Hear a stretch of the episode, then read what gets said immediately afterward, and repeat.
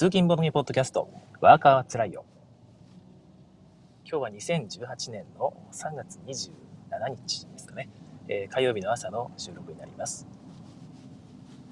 はい、今朝からちょっと配信の URL のですね、ライブの時の、えー、URL の告知ですかね、えー、の方法を変えまして、えー、いつもはですね、告知をするのを、その、いわゆる Gcast というアプリを使ってライブしてるんですが、Gcast のアプリを起動するタイミングで行っていたんですよね。てか、そういうちょっと仕組みになっているので、えー、まず起動して、まだ配信は開始してないんだけど、まず配信用の URL を確定させると。で、この時に一緒に、えー、ま告知を5分前ぐらいにして URL をまず告知してから5分間ぐらい経ってからライブ開始というボタンを押していたんですが、まあ、そうすると、その告知の URL を見てですね、入ってくる人が、あ、もう始まってんのかなあれ、まだ始まってないぞという感じになっていたのではないかなとちょっと推測したので、今日は URL 配信をもうライブの開始ですね。ライブのスタートボタンというか、ライブ開始というボタンを押した時に、自動的に告知される URL の方で来てもらうとていう形にしてみました。なので、ひょっとしてね、このスタートと同時に聞ける人はいなかったりするのかもしれないんですが、一応そんな感じでやってみたいと思います。もしこれをね、ライブで最初から弾けたという人がもしいたら、ひょっとしたらね、そのタイムラグというのがちょうどいい感じで、え機能しているかもしれないので、え今後もそういう風にしていきたいと思います。皆さんね、どの辺から聞けたかまた教えていただければと思います。など、なおさん、えー、おはようございます。ラグなく聞こえています。えー、ということで、あ、これやっぱりそうなんですかね。はい。えー、今日は、今朝は、富良野の方の天候ですよね。えー、今朝はマイナス5度でしたが、お昼は13度まで上がる。夏ですね。真夏じゃないですか。マイナス20度だったのが、プラス13度って、30度以上の、え、寒暖差があって、よく皆さん本当にね、え、そこでたくましく生きているなというのが、私は本当に感動しますよね。なんかいろんな外で実験したくなるような この寒暖差があれば、寒暖差発電とかやってるとことかあったりするんですかね。えー、どうでもいいことを思ったりもしますけども。はい、えー、今朝はですね、えー、ボードゲームニュースヘッドラインとしまして、えー、たまに TL で私が、ね、タイムラインで私が見かけたホットなニュースをお届けしているんですが、えー、っとですね、まあ、たまにこれ2週間ぐらい前のリツイート回ってきて、あ、こんなニュースあるんだっつってね、私がしてるだけのこともあるのでご注意ください。今日は多分昨日ぐらいですかね、今日の朝方早い段階で、えー、ツイートされた内容です。ネスターゲームズというゲームがあるんですが、海外の方のゲームですね。えー、こちらが、いわゆる、なんていうのか、クラウドファンディングではないんだけど、うちであなたが作ったゲーム出してあげますよを企画というのを始めたみたいです。はい。ネスターブースターという名前ですね。で、日本語のツイートされてるので、日本毎回その日本語のルールとかね、作ってくださる方いらっしゃったじゃないですか。ちょっとお名前を忘れてしまって申し訳なかったんですが、その方が多分協力してくださってるのかな。えー、とてもありがたいですよね。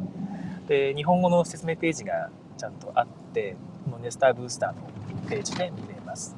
条件が軽く書いてあるんですが、まあ、ネスターゲームズっていうと、俵とね、俵じゃない、俵型の袋に、布製のね、袋に入っていてね、外長のちょっと筒型のペンケースみたいな、そんなやつに入ってるんですよ。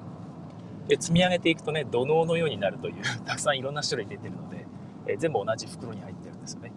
でそれを積み上げていくと土のうのようになるということで、土のうというふうにも言われたりしているネスターゲームですが、このフォーマットに合わせて応募してねと。でまずだから、中に入れるのは、A4 の折りたたみというかね、くるっと回せるマウスパッドみたいな A4 サイズのボードが最大2枚まで、基本は1枚です。で、2枚入れるともうね、コンポーネントほとんど入らなくなるから気をつけてねということですが、まあ、とにかくこれが1枚か2枚。あとは適当なコマ類ですね。中に入るまでのコマ類を入れて、えー、売ってくださいということで、一応前払い金というかですね、契約金というか、チェック金というかですね、えー、まあ、応募、応募料かな。応募手数料が50あれ ?50 ユーロ ?50 ユーロ ?50, 50ドル？多分50ユーロかな、えー、ぐらいかかります。え、それをまず払って審査をしてもらうんですね。えー、で、その審査をしてもらった後、もし通ったら、えー、あの、あれか、いわゆる印税が5%ですね。これが、えー、多分ネットではないと思うんですけども、多分定価の5%をもらえる気がするんですが、はっきり書いてないですね。5%もらえる契約を結びましょうということみたいですね。ネスターゲームズから販売されると。嬉しいじゃないですか。これね。えー、自分でほとんどね、用意しなくても、あとはネスターゲームズさんがいい感じで仕上げてくれるという期待がちょっと持てますよね。まあ、してあげなくてって絵とかね、しっかり描かなくても、えー、ネスターゲームズさんのデザイナーさんがその辺頑張ってくれるんじゃないかな。えちなみに契約にあたってですね、一応デザイナー自身が最低、購入しなきゃいけない量っていうのが決まってるみたいです。はい。で、まあ、それはゲームによるらしいんですけども、大体30個とかね、15個とか、それぐらいの数だよということなので、そんなに、あれですよね、なんかリスクというほどのものでもない感じはしますよね。一応定価の15%引きでデザイナーは購入できるそうなので、まあ、それを購入してね、地元で売れば、これはね、スターゲームズが認めたゲームってことであれば、もう30個ぐらいはあっという間にさばけると思うので、そうですよね、むしろ500ぐらい 買って、ゲームマーケットでね、ネスターゲームズが出たやつですって売るのも全然ありですよね。15%引きならね、普通に利益も出るでしょうし。利益っていうか、まあ、まあ、出店料ぐらいしか出ない気はしますけど、えー、そんな感じで損はしないでしょうしね、一回応募してみてもいいかもしれないですよね。はい。まあ、こんなネスターブースターという企画があるということでした。一応なんかフォーマットがそれだけではなくて、フォーマット2とかフォーマット3とかも書いてあったんですが、私まだ読んでないですね。はい。まあ、そんな企画がありますよということで皆さん、ふるって応募いたしましょう。僕もなんかね、応募しようかなってちょっと思ったりもしたんですが、そもそもアブストラクトはあんまり、えー、自分で作ろうっていう気にならないですし、アブストラクトじゃないゲームをね、あえて、えー、どのネスターゲームズから、ね、出してもらっても変な感じがするし、多分認めてもらえないんだよな。うん、一応そのデザイナーっていうか、えーね、ネスターゲームズさんの方で審査が入るので、たとえ破綻してなくてね、ちゃんと面白いゲームだとしても、ネスターゲームズに合わないと判断されたら出ないということもあるということが書かれていますね。はい、工場両属に反しないようなゲームをお願いしますとも書かれています。はい、ぜひ日本から次のネスターゲームズから出てる方何人かいらっしゃいますけどね、えー、その次のつながるようなものが出るといいですね。日本語でルール書いて送っていいんですかねこれがちょっと気になったな。英語でしか書けないってなると、ちょっと厳しいじゃないですか。でも日本語のページがあるってことは日本語で送ってもいいんじゃないかな。ね、えー、書いてないんならね、あえて日本語で送っちゃうというね 書いてないなら送ったんだよってぐらいの勢いでもいいんじゃないですかね。よくあるじゃないですか、日本語でそういう募集したらですね、英語で書いて送ってくる人いるじゃないですか。でもそれに対して怒ったりはしないはずなので、え頑張って読もうとしますからね、え担当者ってものは。はい、日本語で送っちゃっても私はいいんじゃないかな。もしダメって書いてなければね、えー、いいんじゃないかと思います。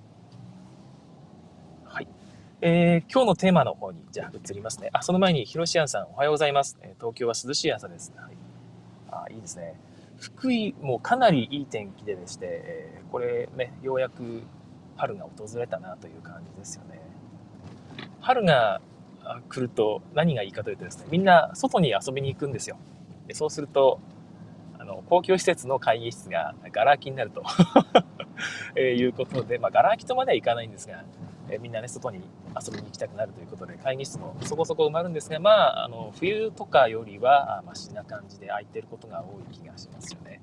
え今こそボードゲーマー、ね、中に引きこもって遊ぶターンじゃないでしょうか。はい、えー、ということで今日のテーマに行きます。ゲームは人生にマイナスかというえタイトルなんですが、ちょうど先日というほどでもないんですが、結構前かな。えー、ゲームって人生にとってプラスかマイナスかで言ったらマイナスだよね、というツイートを見たことがあるんですよ。見かけたんですよね。まあ、そこそこリツイートされていたんですが、まあ、当然リツイートしてる人はそんなわけねえだろうと、ね、いう意味で、えツイートされてると思うんですが、私はその人のね、内容を見てね、あ、そういうふうに思う人もいるんだろうなって、その、なんていうか、決して偏った意見ってわけじゃないんじゃないかなっていうことをちょっと思ったんですね。はい。その人のツイートをこうね、遡ってというか、そのスレッドをこう見ていくと、どういう意味でマイナスかと言ってるかというとですね、基本的には、えー、人生において、その、仕事をすると、人に役立つことをすることで、まあ、人生に意味とかね、彩りが出てくるのであって、えー、そういうことをね、やらなきゃいけないことっていうのが人間にはあると。役割とかね、えー、果たさなければいけないような、その責務というのがあって、えそこを果たさずにゲームをやってるっていうのは、全くプラスになってない。誰の役にも立ってないし、やるべきことをやってないわけだから、マイナスじゃないですかというような考え方のようなんですよね。まあ、勉強なんかも多分プラスなんでしょうね。その仕事に役立つためにこうやってるわけですからね。えー、勉強とか仕事みたいなものはプラス。えー、ゲームなんてものは、なんてものはとは多分言ってないんですが、あゲームというものはマイナスであるという考え方のようです。えー、えこういう話を聞くと、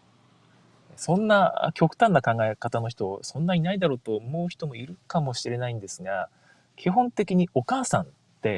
この考え方じゃないですか。子供がゲームしてたら、いつまでそんなことやってんのとね、えー、宿題やったのと、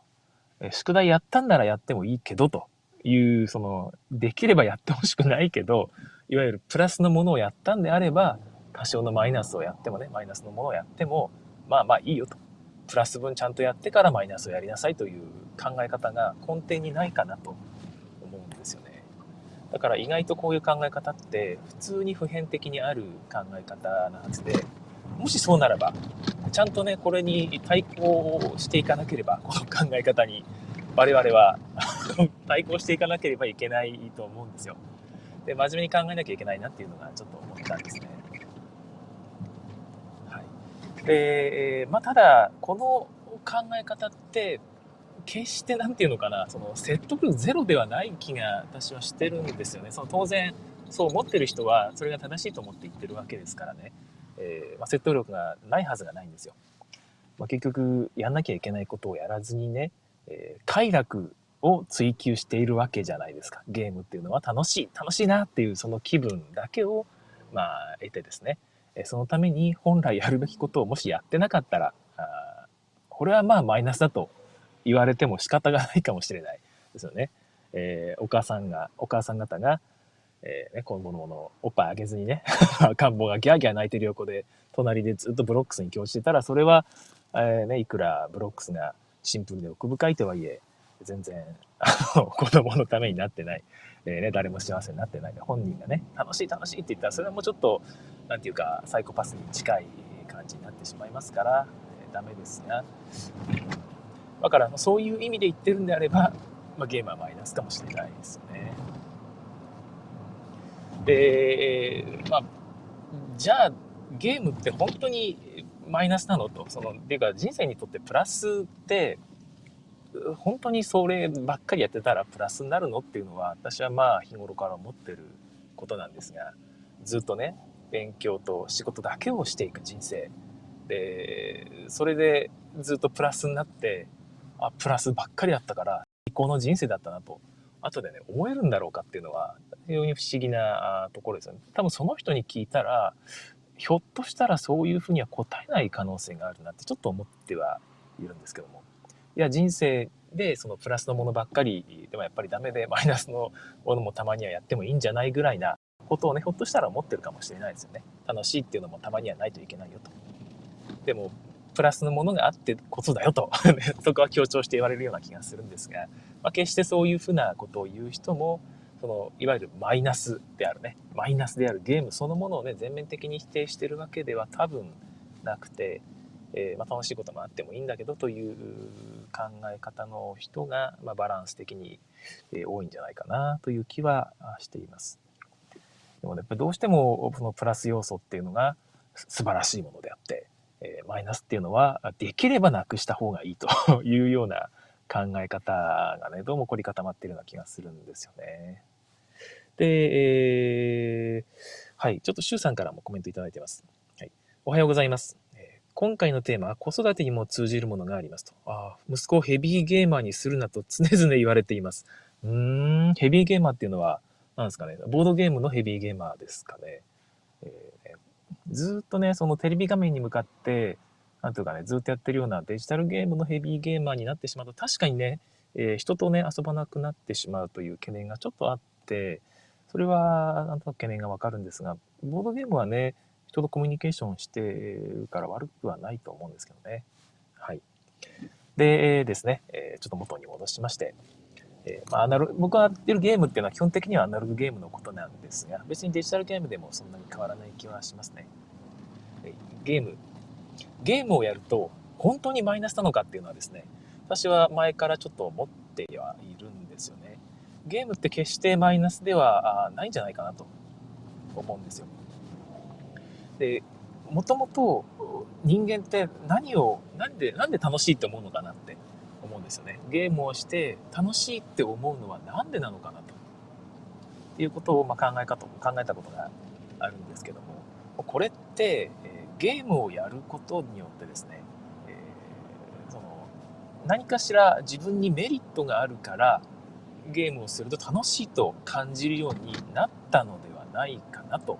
思うんですね。決して人間って意味とないような、えー、ことってあんまりなくて、えま、たまにバグってたりもするんですけども、え、そのやっぱ意味があるからこういうふうに感じるんじゃないかなと思うんですよ。で例えば子犬って、えー、ね、子犬同士でじゃれ合ってね、え遊んだりするじゃないですか。あれって仮ごっこを、ね、狩りをするような練習のごっこ遊びをしてるんですが、え子犬って楽しいと思ってあれやってるはずなんですよね。決して親犬から今から仮競争、仮ごっこをしなさいって言われてね、今日のノルマを達成するために仕事としてやってるとか、勉強してやってる、勉強としてやってるわけではなくて、楽しいからね、キャンキャンキャンってのをね、じゃれ合いながらやっているんですが、あれ自体が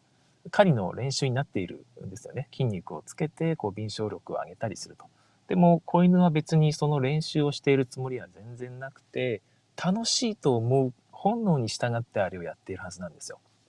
で、あれって、えー、結局ゲームの本質なんじゃないかなっていうのはですね、見てて、まあ自分なんか思うんですよね。で、ああいうふうに、えー、何かをね、楽しいと思う気持ちのおかげで、人間はこういうふうに何かを学習することができているのではないか。特に子供の頃ですよね。子供の頃って何かをやりなさい、やりなさいって言われてもなかなか、ね、できないんですが、楽しいと思ったものは夢中になってやるじゃないですか。で、あれは子供がダメだからね、あの人間ができてないから遊びに夢中になってしまうんではなくて、遊びに夢中になるという、なんていうかな、本質なんですよね。本能に従ってああいうことをやっているので、むしろ遊びに夢中にさせてやらないと、もったいないような気が僕はしているんですね。夢中になって遊ぶような何かを通していろんな成長ができるというのが私はゲームがえ存在する理由でありですね人間が何かゲームみたいなものを面白いと思うその理由になっている部分じゃないかなっていうのが、え割と常日頃から考えていることです。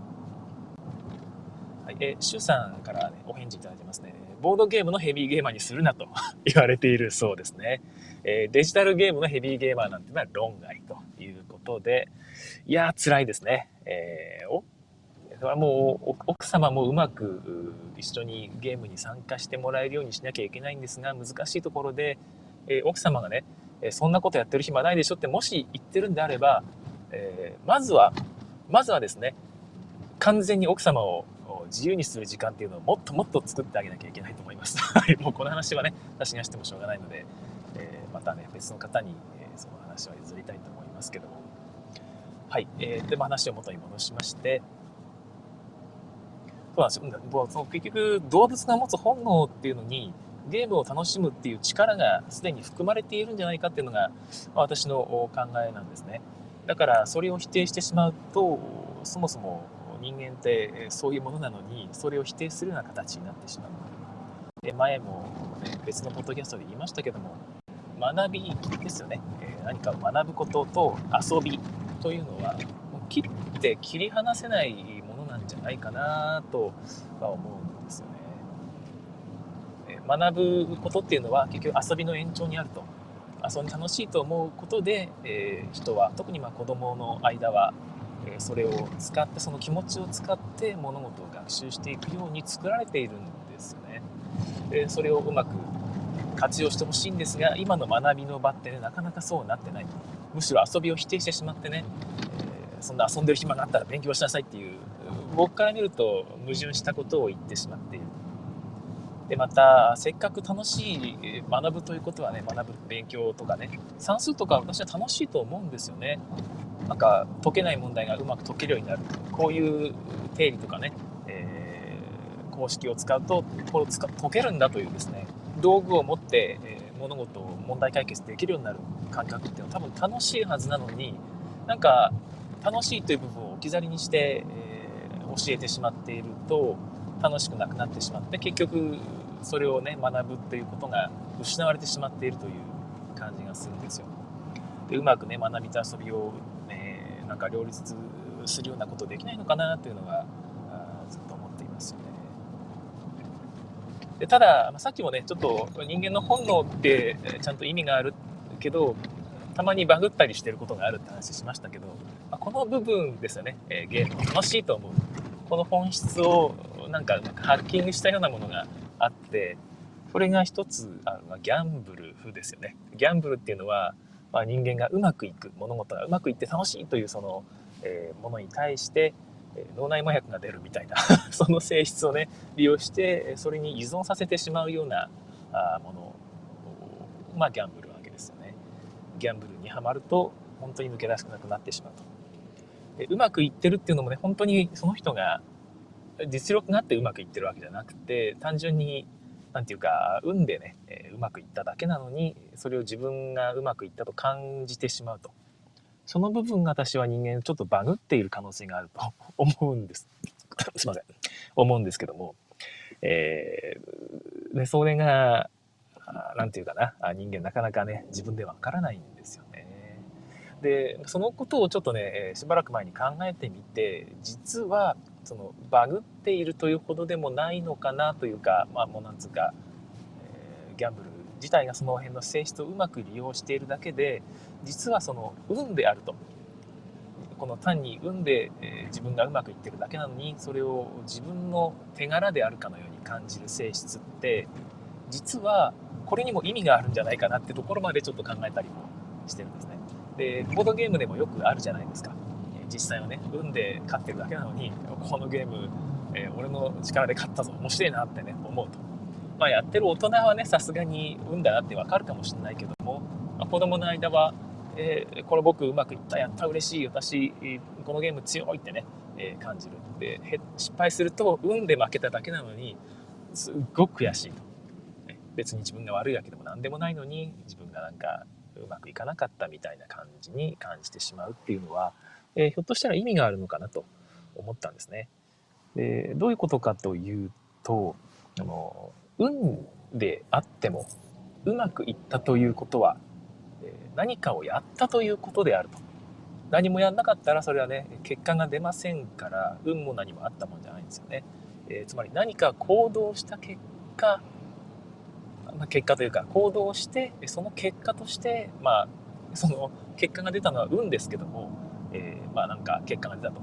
いうことですよ。うまくいくうまくいかないという運によって結果が出たけどもその結果が出たこと自体は行動した結果によって出たと。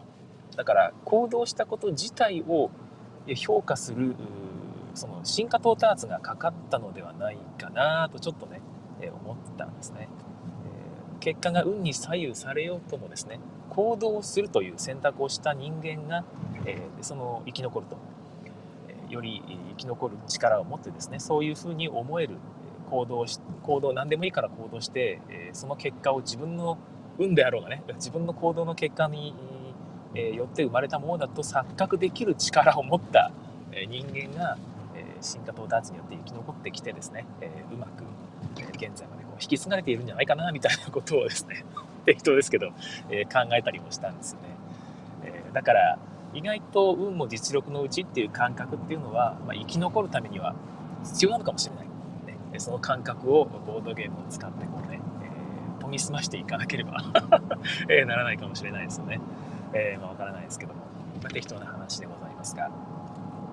あ、そういうのもちょっと最後はヨタ話でしたけども。とにかくボードゲームっていうのはまあ、ゲーム全般ですね。ボードゲームにかかわらずゲームっていうのは人間が学ぶ力ですね特に子どもの頃の時代に楽しいという感覚を使って何かを学ぶという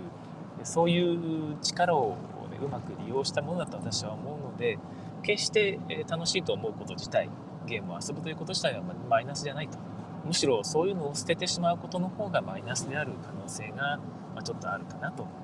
ことでございました。はい、えー、今日は話はここまでです。ちょっとコメントをね最後ご紹介しますね。えー、なおさん、えー、ボードゲーム知らないと人生の半分損してる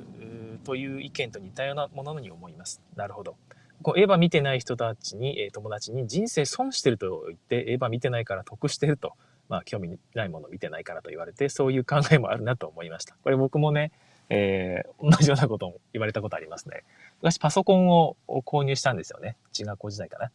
えー、パあ中学校、まあ、高高専時代かな。えー、パソコン購入して、で、プログラミングが楽しかったんです。すごいプログラミング楽しくて、えー、毎日毎日プログラミングしてると。で、プログラミングがやっぱりパソコンを持ってるからにはやった方がいいよみたいなことを嬉しそうに言ってたんですよね。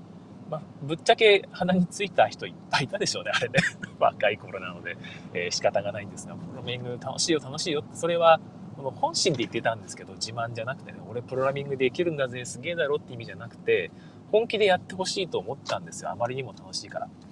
でそういうことをみんなにこう布教活動していたんですが、まあ、中にですね、えー、パソコンはゲームをしてないなら半分以上損してるっていうふうにえ行った友達がいてですね、パソコンでゲームをめちゃくちゃしてるんですよね。で、僕はあんまりパソコンでゲームそんなにしたいと思わなくて、プログラミング自体が楽しかったので、えー、まあ、それで良かったんですが、その人はパソコンでゲームしないんならパソコンを買った理由の半分以上損してるよっていうことを言われて、私は結構カチンときたんですけども、まあでも今思うとね、普通にその通りですよね。まあそんな感じで、まあ、人生損してるみたいなことは本当に言わない方がいいですよね。自分の中で楽しんだらそれでいいんだという気はします。はい、えー、ヒロシアンさんのコメントですね。追加で言うと、ゲームが軽視されること。はい、ギャンブル依存症があちゃんとした病気と認識されない風潮等がコインの裏表という気がしますということですね。なるほど。そうですね。うん、なるほどな。今の話の流れからも確かにね、そういう部分が導き出せるかもしれないですよね。うまく使いたいですよね。恋の裏表っていうことは、逆に言うとね、そういうギャンブル依存症なんかもね、うまく活用して、まあ、活用してっていうか、依存症を活用してもどうしようもないんですけど、えー、まあ、直せるかもしれないし、えー、そういう風なギャンブルに依存しがちな人っていうのはひょっとしたら、ね、方向を変えればね、うまくいい部分でこう力を発揮できることがあるかもしれないわけですから、うまくこのゲーミングという概念ですけどもゲーミングの概念を、えもっともっと活用していってほしい気がしますね。はいえー、シュウさん、ボードゲームを買い続けてしまうことはやはり脳内物質のせいかもしれないと思います。はい。えー、気象感、枯渇感、所有感、遊べる状態になる安心感。はい。えー、この遊べる状態になる安心感というのが僕はボードゲームをポチっていくものの、えー、一番大きな正体だと思っているんですが、この話はまた別途したいなと、ネタ帳にね、書き留めてあるので、はい、ということですね。えー、ということで、今日は長々とね、ゲームについて語ったりしましたけども、まあ、聞いてる人は、何言ってんだこのおっさんというね それぐらいの感覚で最後は本当に歌話になってしまいました。皆さんもね、ゲームに対してね、マイナスだっていう意見を見かけたら、えー、お前バカかと、ゲームっていうのはプラスなんだぜとね、胸を張って言えるようにしておいてくださいね。言った人間から、聞いた人間からね、変な顔されると思いますけども。はい、ということで、今日はここまでにしたいと思います。えー、お聞きし、ださいました皆さんありがとうございました。今日は火曜日ですよね。えー、あと、今日は入れずに、あと3日間、はい、今日はもう終わったようなもんですからね、いつものように。えあと3日間遊べば、遊べばというか仕事をすれば、はい、遊びの時間がやってきます。また1週間頑張って乗り切っていきましょう。仕事帰りに聞いてくださっている方、いつもありがとうございます。お仕事お疲れ様でした。それでは次回更新をお楽しみに。さようなら。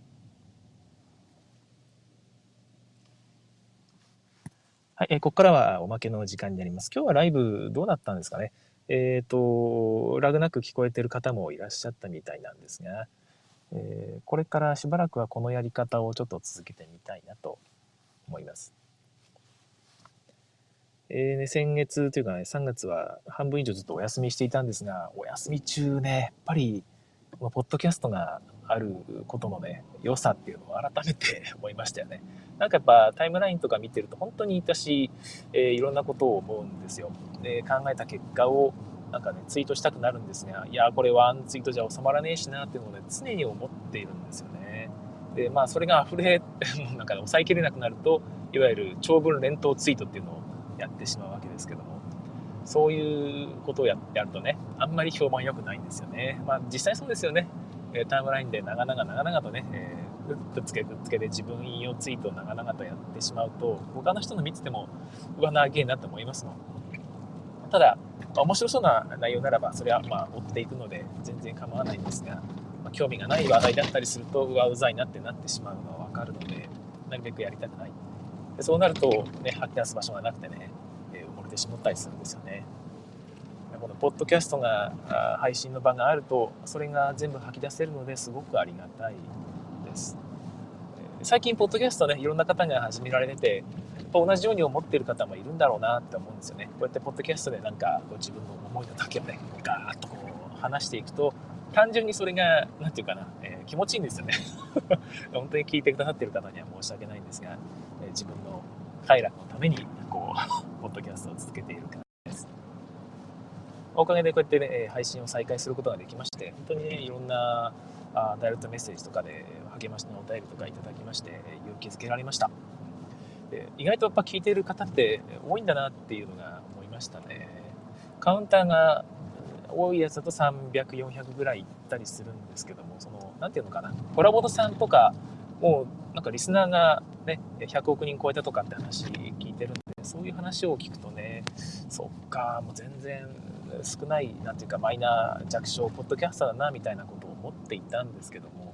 いやいやいや全然300人聞いてるってやっぱりすごいことなんだなっていうのを改めて感じたこの、ま3週間なりお休みの期間でございました。えー、おかげさまでね改めてここでお礼を申し上げたいと思いますありがとうございます。えー、シュウさん、えー、ロスタイムを好きなのでラグなくなってもお願いしますと話すことはないなからの話が興味深い話題も多いです。はい、そうですね。確かにそうなんですよね。その無理やり紡ぎ出した話って、なんつうか、普段話したくないこともね、思わず話しちゃうこともあるので、えー、そういう話題が面白かったりするんですけど、僕はちょっと怖いんですよね。あの、これ言っちゃいけないのになっていうことを後で言っちゃったりすることもあるんで、はい、えー、怖いです。ということで、あ、そう、なおさんからもう一個コメントいただいてます。来年の3月の福井の日本酒飲み放題に向けて予定を立てました。あ、ぜひぜひ来て、来てくださいと言おうとしたんですが、北海道からですか？ちょっと申し訳ない感じが逆にしてしまいますけども、大丈夫ですかね？なんか、一応敦賀から、えー、フェリーが出てるんですけども、それはさすがに時間かかりすぎるのかな？はい、えー、なんていうか、そ、ね、お金1500円で飲み放題っていうのが、いいんであって、あんまりお金かけて くると申し訳ないなって気になってしまうんですが、ただ、あの味は保証いたします。本当に美味しいお酒なんで、あのご紹介しますんでね。私、いつもぼっち飲んでるんですよ。一緒に行く友達があんまり近くにいなくて、